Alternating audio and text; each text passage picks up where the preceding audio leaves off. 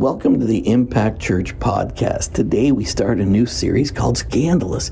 And you know, it is scandalous that God Himself would die for us, that He would give Himself for our sin, that He would enter into our broken world and bring us total healing and restoration. You know, if you misdiagnose the problem, you're likely to misapply the remedy. And we got to know what is sin? What really is sin? And how did God deal with that? And what does that mean for us today? So we're going to talk about that, and you're going to learn some good stuff. So come on, let's get into it. Well, we're starting a new series. We're starting a new series. It's called Scandalous. Scandalous. Do you know how scandalous it is? Like that song we were singing about, you know, God entered into our mess. God became sin for us. I mean, God, it just, He condescended in such a massive, and I love Stephen too. Don't you love Stephen? I mean, it's so good. So awesome. And I love, I love Dylan.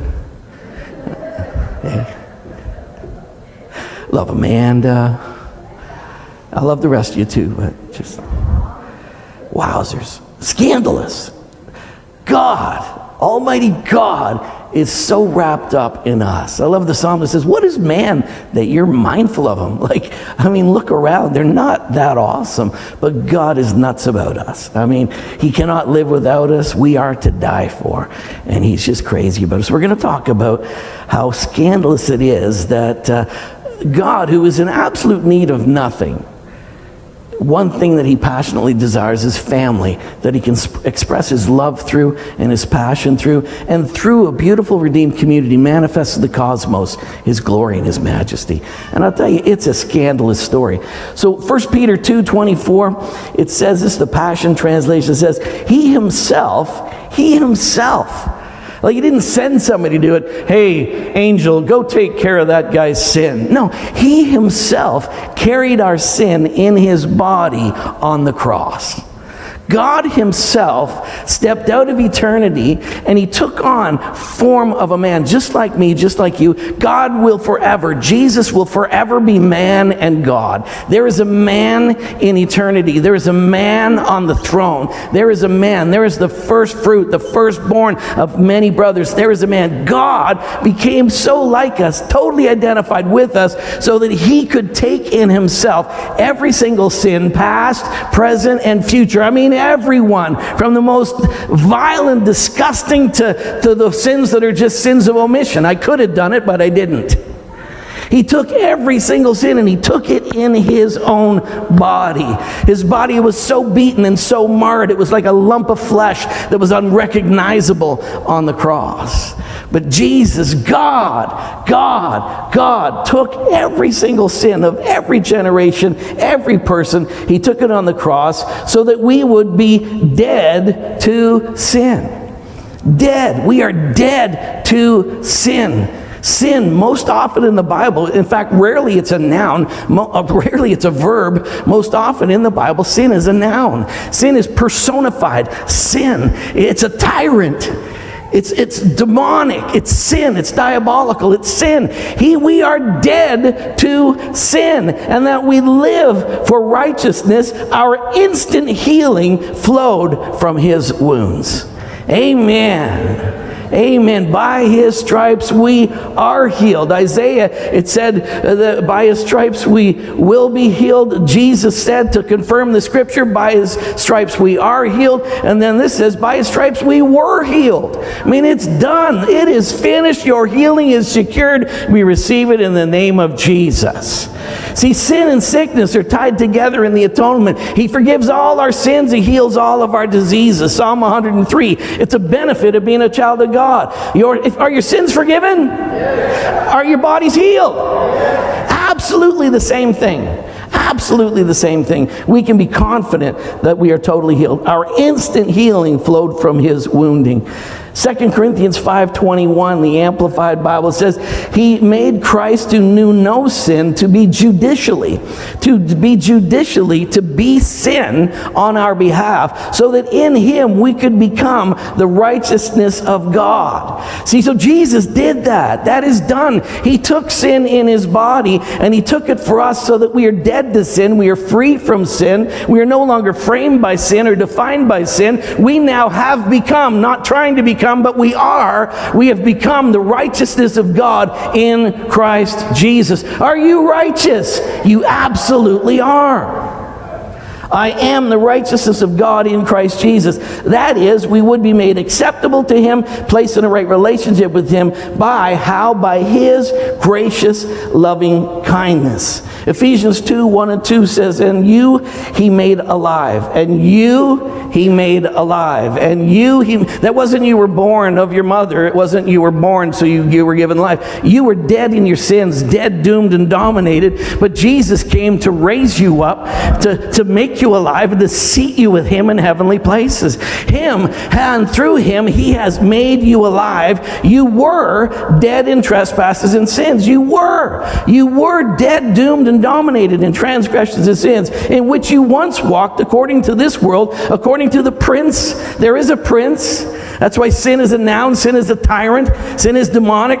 There is a prince now operating still in this world, the prince of the power of the air, the spirit who now works in the sons of disobedience. But see, you were dead, doomed, and dominated, but now you've been raised up, you've been made alive, raised up, and you're seated with him in heavenly places.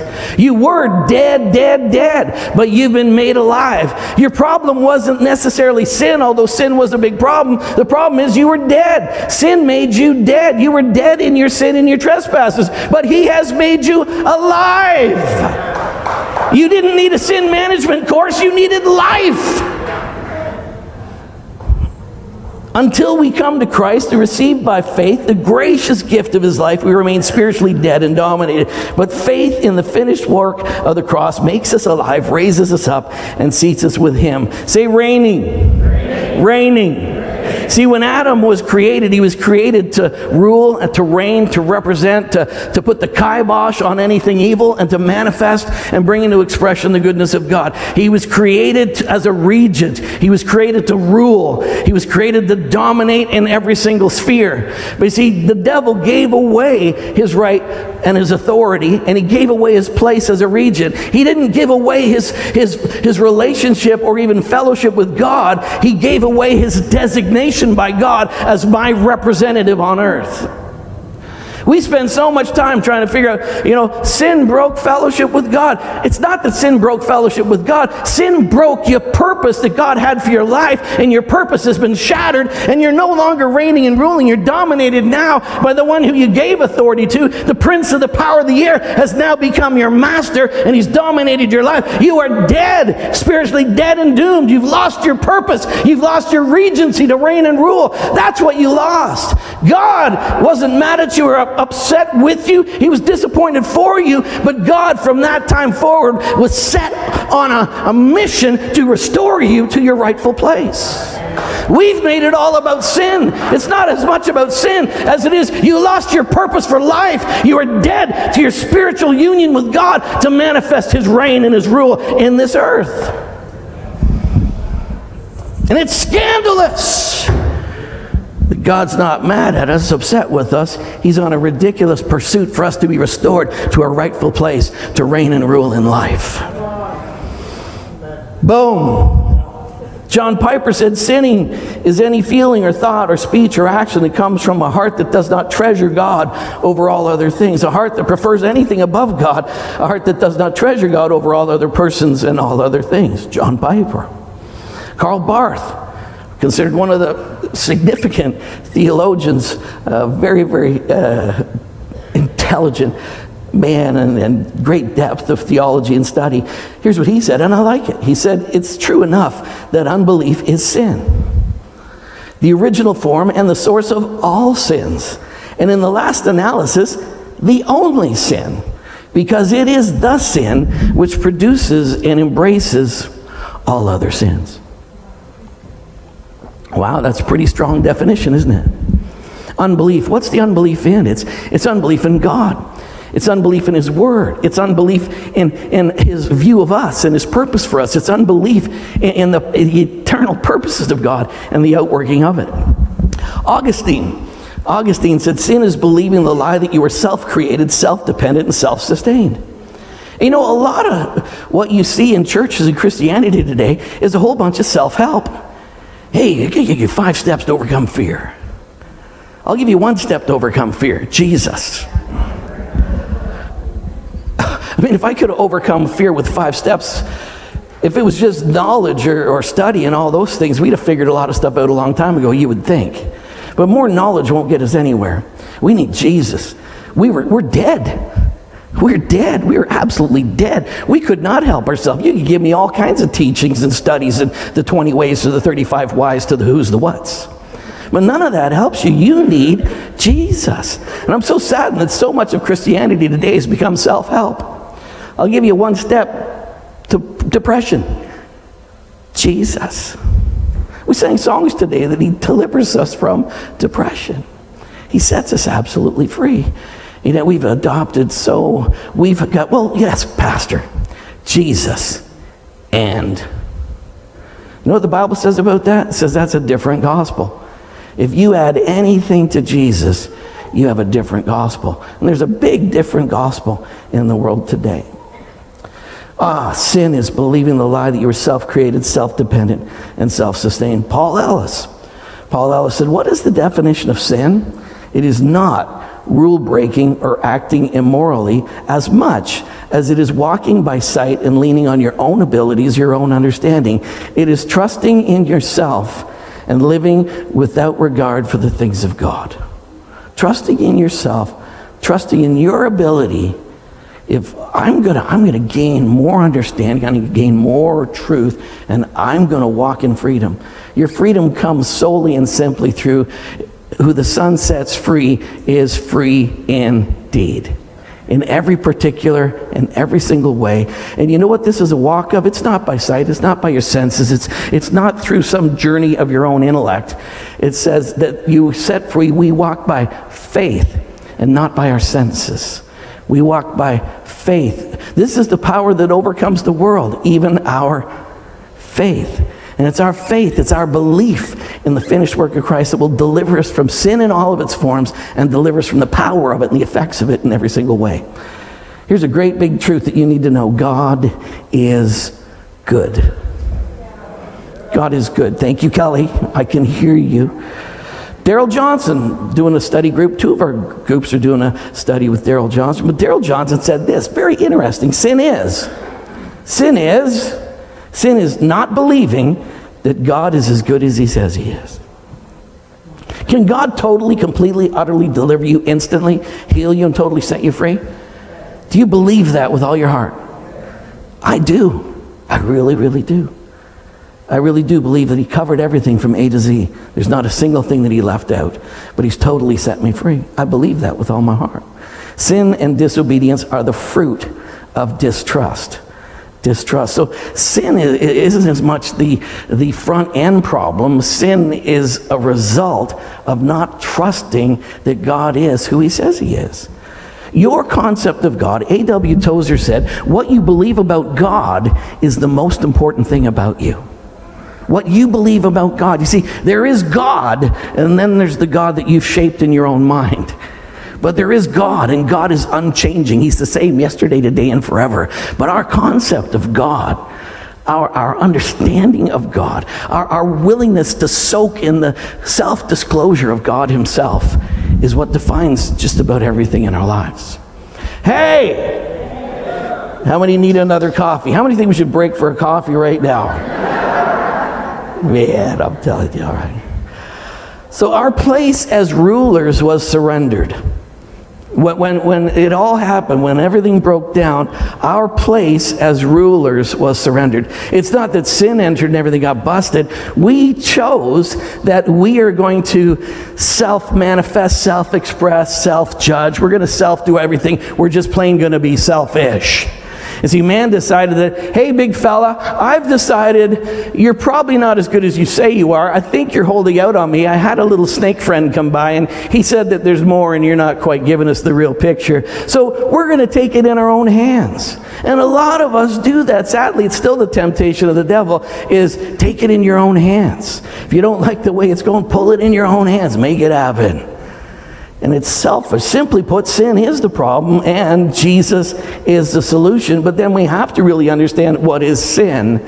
And sin is selfishness and independence from God, which we've got to fight every single day. Self wants to rise up. And it's not that you've got a, a, a, nature in you that you're trying to overcome, because it's not a dual nature. You are a child of God, a new creation in Christ. All things passed away, all things become new. So you are able to do this because God has made you brand spanking new, and He's filled you with His Holy Spirit. So you are absolutely able not to walk in selfishness, not to walk in sin, and not to misunderstand how good God is. But the flesh still is there and wants to try and dominate in your life. So we got to take charge there. So, what you misdiagnose, you mistreat. What you misdiagnose, you mistreat. I've heard of people going in with a heart attack and they said, You have heartburn, and they gave them Tums and sent them home. That's a massive misdiagnosis, and therefore they were mistreated. I, I, talked to somebody this week who had an issue and they, they went through a situation with a doctor and tried all kinds of things and then much later the doctor found out it was a much more serious problem but they misdiagnosed it and for years they were mistreating it my father, uh, he had a, a, condition of his liver, and the doctor actually was, was removed from being a doctor because he gave my dad a medication and watched that medication destroy my dad's liver. And he should have figured out way before that he had misdiagnosed this and applied a mistreatment that literally caused my father's liver to die. And he was in the hospital. It said right on his chart, he's in here because of wrong medication. Right on his chart. That doctor's not a doctor anymore. Misdiagnosis can lead to mistreatment. And if see if you don't really understand sin, you can go down all kinds of roads trying to figure out how do I deal with sin? How do I deal with this constant failure? How do I deal with the fact that I keep on doing stupid things I don't want to do? How do I do this? You know, your sin doesn't affect God. Let me say that again. Your sin doesn't affect God. Here's a part of the misdiagnosis is that we think sin affects God. When we sin, God gets so mad at us, he just walks away, he withdraws from us. Are you kidding me? When they sinned and they were full of shame and fear, they ran away and hid. Where was God? Chasing after them. Where are you? I know where you are, but I want you to come right now. I want you to come out of your shame. I want you to come out of your guilt. I want you to come out of whatever your dead mind has now shaped me as because I'm not what you're thinking. You don't have to hide from me, even if you just blew it. And that's sadly what people do because they think when I sin, God's mad. When I'm good, God's glad. It's not the way it works at all. In it, we've been given a mistreatment for our diagnosis for years and years and years. So the problem isn't that, you know, sin entered, and the problem is in God's mind is my purpose for your life to reign and rule over all of creation and demonstrate who I am, to be a co regent with me and share my authority and power. That's what I'm disturbed about. I'm disturbed that you sold out your destiny and your purpose, but I am absolutely committed to restore you to your rightful place to reign and rule. Are you still here? If sin is defined as bad behavior, we gather weekly to have sin management courses. Today we're going to talk about five steps to not be fearful. And you do. This series this week, you know, how to overcome a bad attitude. Get drunk in the Holy Ghost. Get whacked. I mean, speak in tongues. Ooh, da da da ba sha da da ba. Jesus. And all of those things are true. You should get over a bad attitude. Let. It doesn't say make this happen. It says just let let this attitude be in you. Let it let it be.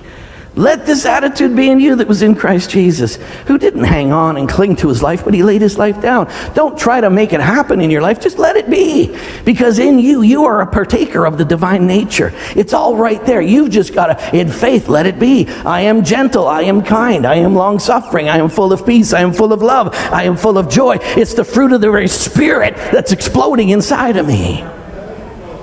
When it's not, it's when the flesh is trying to manifest what only the spirit can do and the flesh wants to be in charge. It's so full of pride. If you're rule breaking, then we have to have more lessons on how to be a good rule keeper. Has anybody broken any of the rules successfully this morning? Stephen already. Holy mackerel. Stephen, let's study the rule that you broke and let's develop a strategy for you to stop breaking it. Amen. And we get into all this self analysis because I can self heal. And self is so full of pride. Self is rising up in you right now. I don't like my pastor's preaching today. beep, beep, beep, beep, beep. That's a self alarm right there. Ravi Zacharias, difficult time for his ministry, but you know, he did say some good stuff. Jesus didn't come into the world to make bad people good. I think that's what a lot of people think that's the gospel. Jesus came to make bad people good. Hey, are you bad? Come to Jesus and he'll make you good. And you know, that's true because I'm a lot gooder right now than I was before. I'll tell you, my wife sometimes wonders, but it's mostly true. He came into the world to make dead people live. What did you get? Eternal goodness. No, you got eternal life. Eternal life. You got the God kind of life. You were dead and now you've been made alive. You had a bent towards sin. You were a slave to sin. You couldn't even help yourself. He broke that off you. He took that life. You're a new creation in Christ Jesus. And now you have this creation in you. You are identified, a partaker of His divine nature, and you walk in life. And you know what it says? The anecdote to that is, or have you forgotten that you're cleansed from your past sin? It's when you forget that sin is no longer an issue, is when you forget about your identity. So religion teaches moralism, religion teaches self-help. Now John 10:10, 10, 10, we all know that the thief comes not to do anything else. He does not come except to steal and kill and destroy. That's the devil. The devil comes to steal, to kill, and destroy. He's always trying to rip you off. He's always trying to steal the word. He's always trying to steal your faith. And faith comes by hearing and hearing by the word of God. So he wants to keep you from proper understanding and proper revelation because if he can keep you stuck in, in all this mind boggling self help, and he can keep you stuck in a cycle of hopelessness. The thief comes not to do anything except to steal, to kill, and destroy. I have come that you might have better morality no, it says, I've come that you might have life. And that's not bios life. I've come that you might have Zoe life. And what is Zoe life? I've come that you might have and be a partaker of the very life of God Himself. And not a little bit of the life of God, but I've come that you might have the life of God exploding in you, overflowing in your life. Every single part of you, cellular, is going to be manifesting the life of God. Life! He's alive! So the devil knows you've been made alive, but he wants to keep you trapped in bad thinking. He wants to keep you trapped in a cycle of, of trying to finish what God started. and that's why Paul said, Who bewitched you? Are you going to try to now finish in the flesh what was begun in the spirit? Literally, he says, Who's practicing witchcraft in you, saying, God saved you, but now you can finish the job by reading these three books and taking these five courses. Send seven box tops, preferably Froot Loops box tops, and you can be free, free, free. Is it that easy, Pastor? No, it wasn't easy. Sin's a horrible, deplorable, disgusting thing, and it'll wreck your life. God sent His own Son to enter into your mess. He it wasn't easy. That's why, you know, you see, the remedy is only through God giving Himself for us. So why would I despise the remedy? Why would I be bewitched in what was accomplished through the cross and is finished in me by the Spirit of God? Why would I add to that? Why would I be so proudful to add to the finished work of the cross? Jesus gave up His Spirit and He said, It is finished. And that word can also mean come forth, new creation. It's finished. It's finished. Boom, you were, you were under new management. Isn't that great? You're under new management. The devil's grip has been broken off your life. Sin is a noun. Sin, that tyrant sin, has been broken off of your life. Sin has no hold on you, no grip on you whatsoever. That tyrant sin, you have been delivered from it. And so here's what you do. Here's when you need faith. When sin manifests in your life, here's when you need faith. I am a child of God. When something isn't going right in your life, you do, don't declare, oh, I got to find out how to get over that. You declare, I am a child of God. I say those things that are not as though they were. And God will make it so. That's faith. Faith is saying, the thing I cannot see, I declare it's there. Declare what you don't have, then you get it. Does that make sense to you? Doesn't make sense to me. Declare what you don't have, you have, and you'll get it. Don't get it and then declare, I got it. You've got it. Declare, I got it, then you get it. Now, that doesn't make sense, but that's faith. That's faith. That's why it's always shrouded in this beautiful mystery that you can't wrap your hands around it. You can't do it yourself. You have to trust God. You see, what entered in was distrust that you're not as good as you say you are. So even from pulpits, we say, Don't you want to get closer to God? Because that sounds really good, doesn't it? Like, I could say heads bowed and eyes closed. Who wants to get closer to God? And half the place would put their hands up because that sounds really good. But it's a lie. Because you are already one with Christ. You already in absolute union with Christ. You can't get closer to God than you are right now. That's like I drive you to Toronto. Where do you want to go to Toronto? I take you to Toronto, drop you at City Hall, and then you're standing there going, I wish I was at City Hall. I just want to get to City Hall. I'm so stuck in London. God has put you in Himself. God has taken you out of death and spiritual death and lack of purpose. He's taken you from that place where you can't reign and rule, and He's placed you in Him, and He's restored you with every right and privilege. You are a king ruling over a powerful destiny right now. You're in charge. All right, four people get it. It's good. Four is good because it's usually only three. Romans 6, 17, 18 says, But God be thanked that though you were slaves of sin, yet you obeyed from the heart that form of doctrine. Say, form of doctrine you obeyed from the heart that form of doctrine to which you were delivered, and having been set free from sin, you became slaves of righteousness. How many folks are free from sin? How many folks weren't sure if you could put your hand up right there? How many are free from sin? You were a slave to sin. You, you just that's all you thought about. But now you know what? All you think about, my feet hit the floor today and righteousness. I want to serve God today. You can't even think that without the Spirit of God being in you. That's God. It's all God. And you know what? He did it. And the form of doctrine, Paul often talked about my form of doctrine, my truth, the gospel of grace that God gave to me. And Paul's talking about my form of doctrine. See, a lot of us are like, I'm trying to be a, a, a good person. I'm going to keep all the rules. I'm studying all the laws of God. Well, if you're wearing polyester today, you already broke the rules. If you had bacon for breakfast, you already broke the rules. He's not looking for rule keepers, he's looking for rulers. And see, the sin, why, why was the law brought in? The law was brought in to show you that you can't do it. The law was brought in to teach you and to lead you to you need Jesus. Because you can't keep the law. You know, I'm going to jump from here to that chair.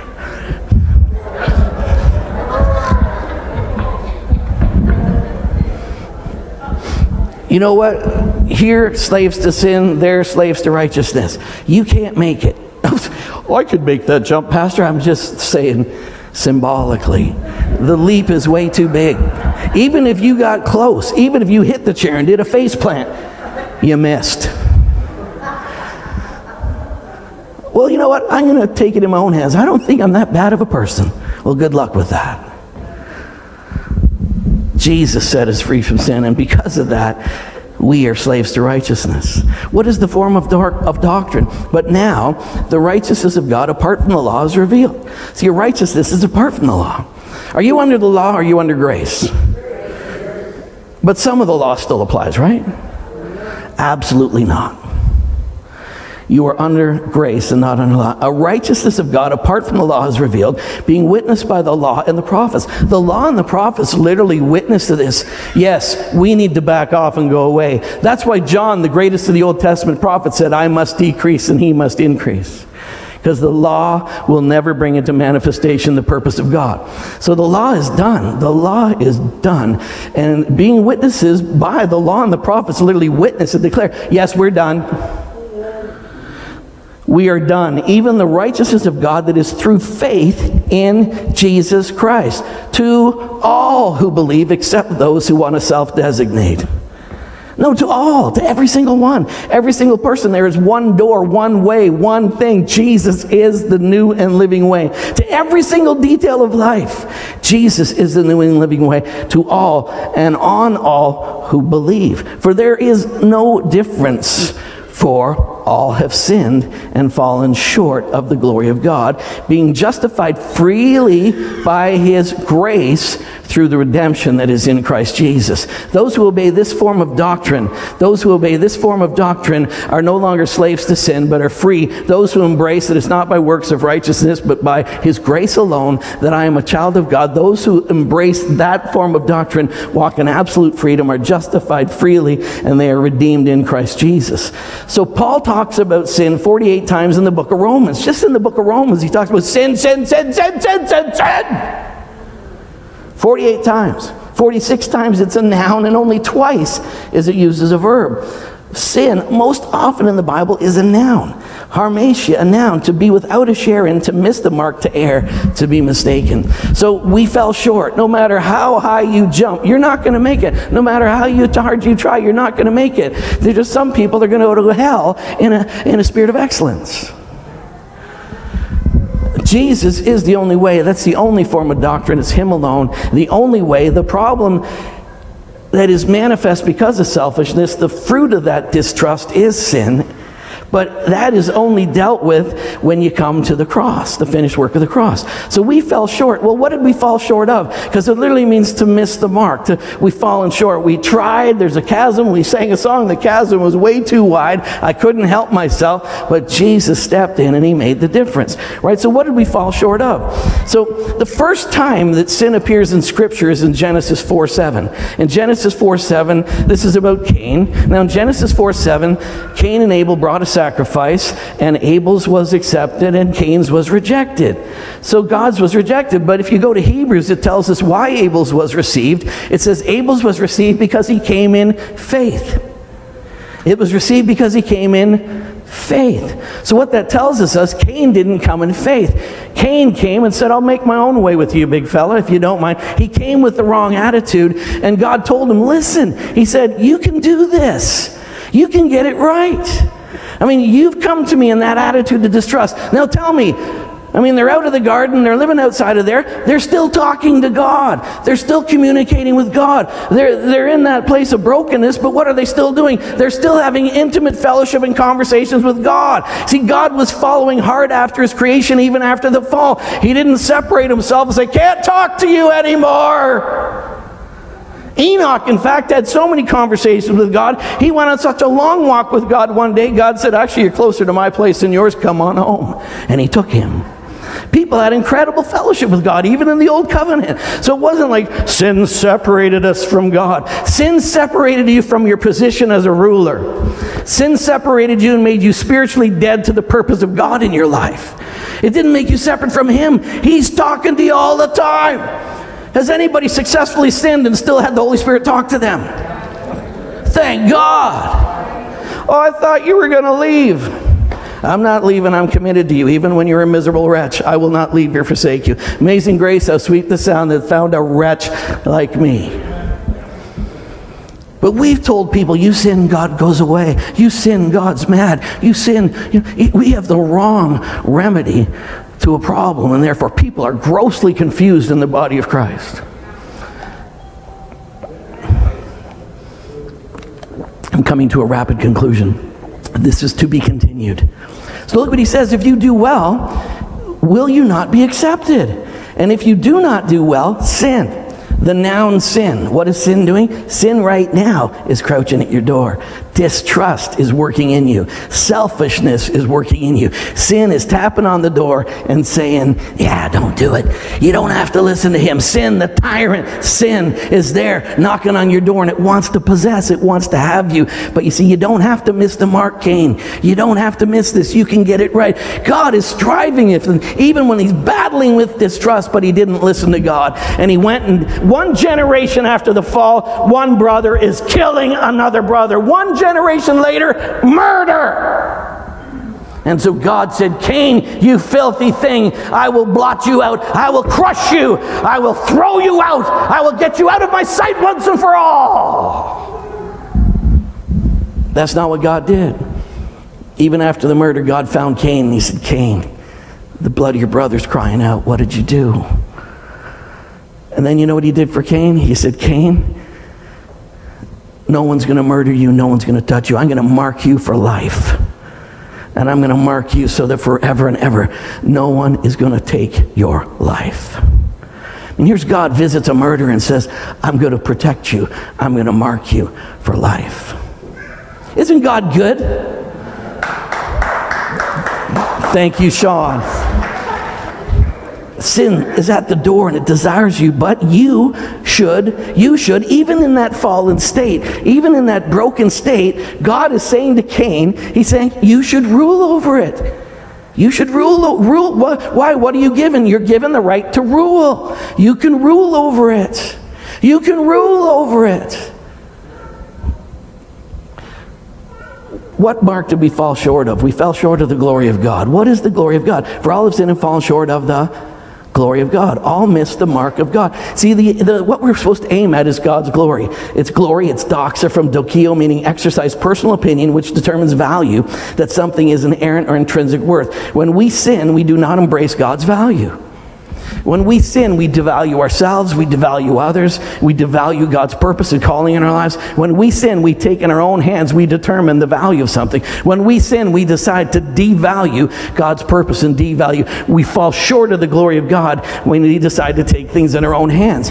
For the wrath of God is revealed, in Romans 1, it says, For the wrath of God is revealed from heaven against all ungodliness and unrighteousness of men who suppress the truth in unrighteousness, because what may be known of God is manifest in them. For God has shown it to them and in them.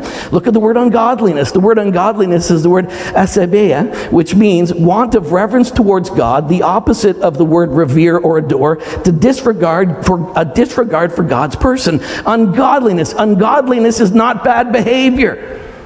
Ungodliness is not bad behavior. Ungodliness is not bad behavior. Ungodliness is belief in the grace, is unbelief in the grace of a good God. It's saying, God who needs you, I'm fine without you. See, that's sin. The essence of sin is, I'm going to live apart from you. I'm going to live without you. And you know, sin doesn't separate you from God. He still strives with you. Sin doesn't affect God. Sin affects you. When you sin, it causes shame and guilt and fear. And in your mind, you feel like you're an enemy with God, but you're not. He's nuts about you. For while we were yet sinners, Christ, the righteous one, the good God, he died for the unworthy.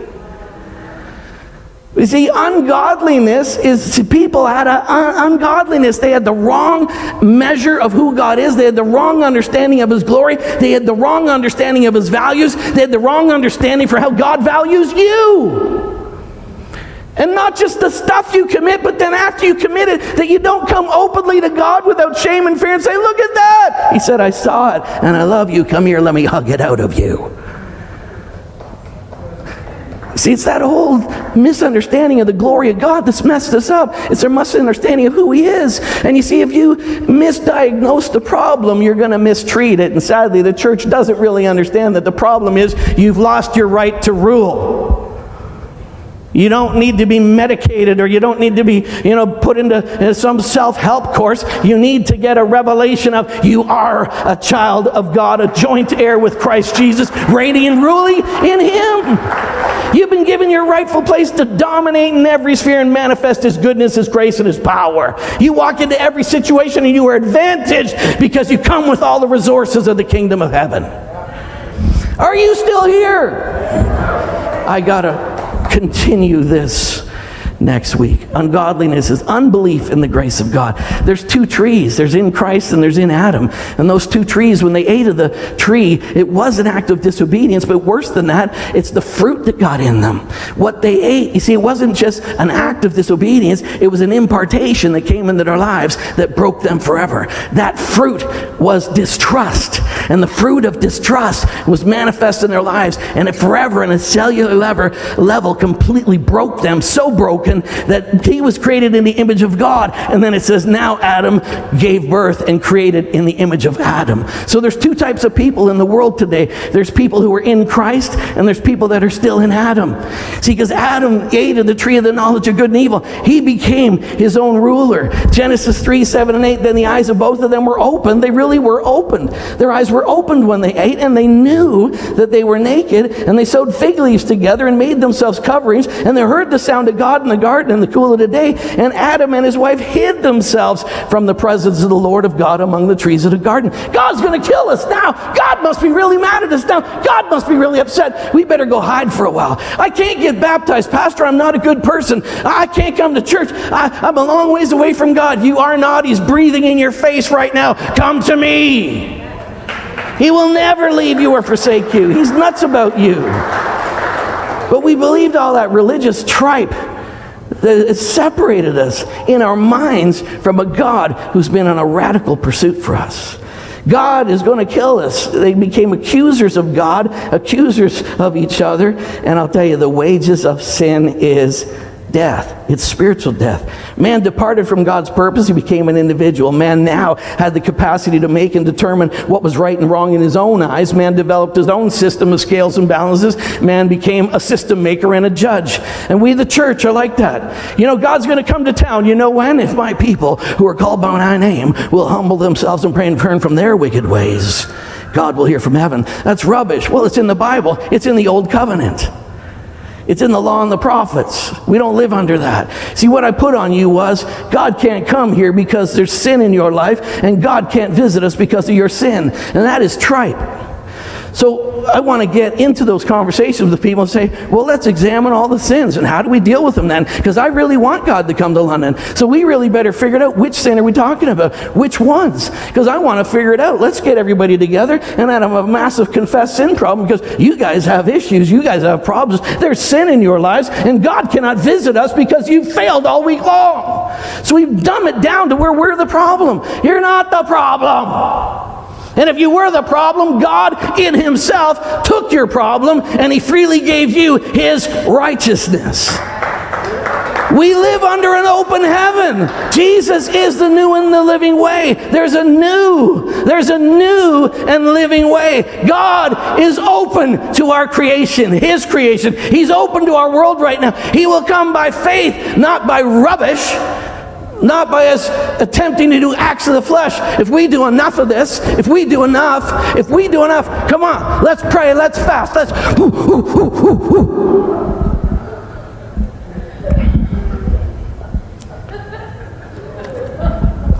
It's done, done, done. And if we think that the problem is that we're evil, and that's why God won't come, we've misdiagnosed the problem and therefore we're forever mistreating it. We're forever trying to fix it with the wrong application. Are you okay? I pray in the name of Jesus that there would be a people of God that would finally get what God really did at the cross. All right, finishing up right now. Adam lost sight of his own value. When he ate, he fell short. Darkness descended on his mind and he ran and he hid from God. He ran and he hid, not hid. He ran and he hid from God. But God came looking for him to restore value. God came looking for him to give him a sin management course. Are you a sinner? Because you know what sinners do, eh? They sin. I had a plumber at my house the other day and I said, Are you a plumber? He said, Well, the truck says I'm a plumber. I said, But are you a plumber? Well, I think I'm a plumber. Have you ever plumbed before? I believe I have. So you're not sure if you're a plumber. Well, well, please get out of my house. I need a plumber.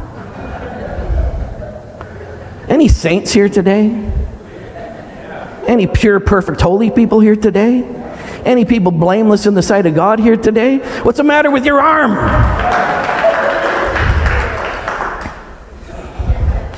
Well, I got Jesus on my bumper sticker.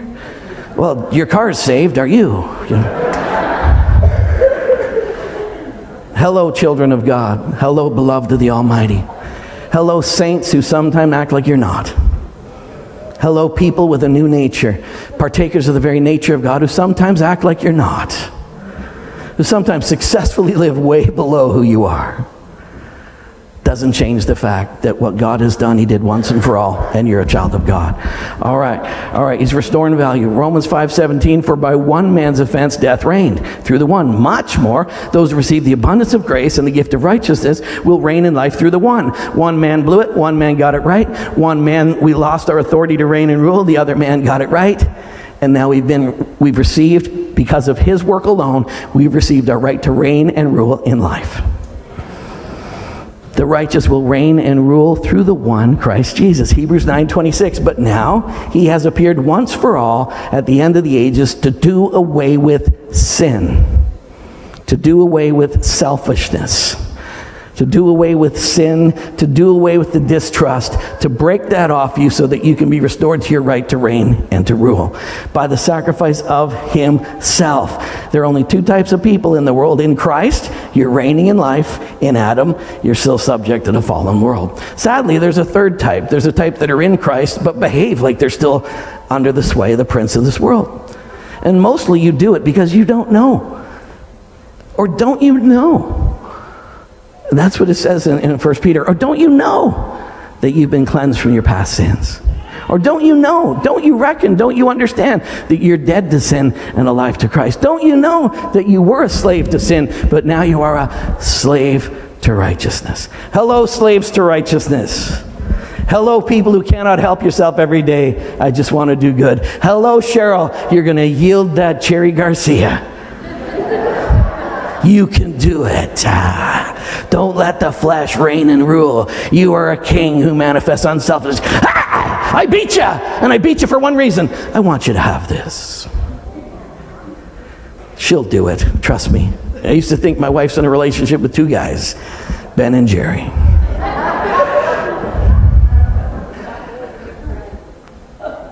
Don't you love Jesus? Listen, there's, there's only those two things. There's only those two places. You're either in Adam or you're in Christ. You're here in the room today. You're either in Adam or you're in Christ. Come on.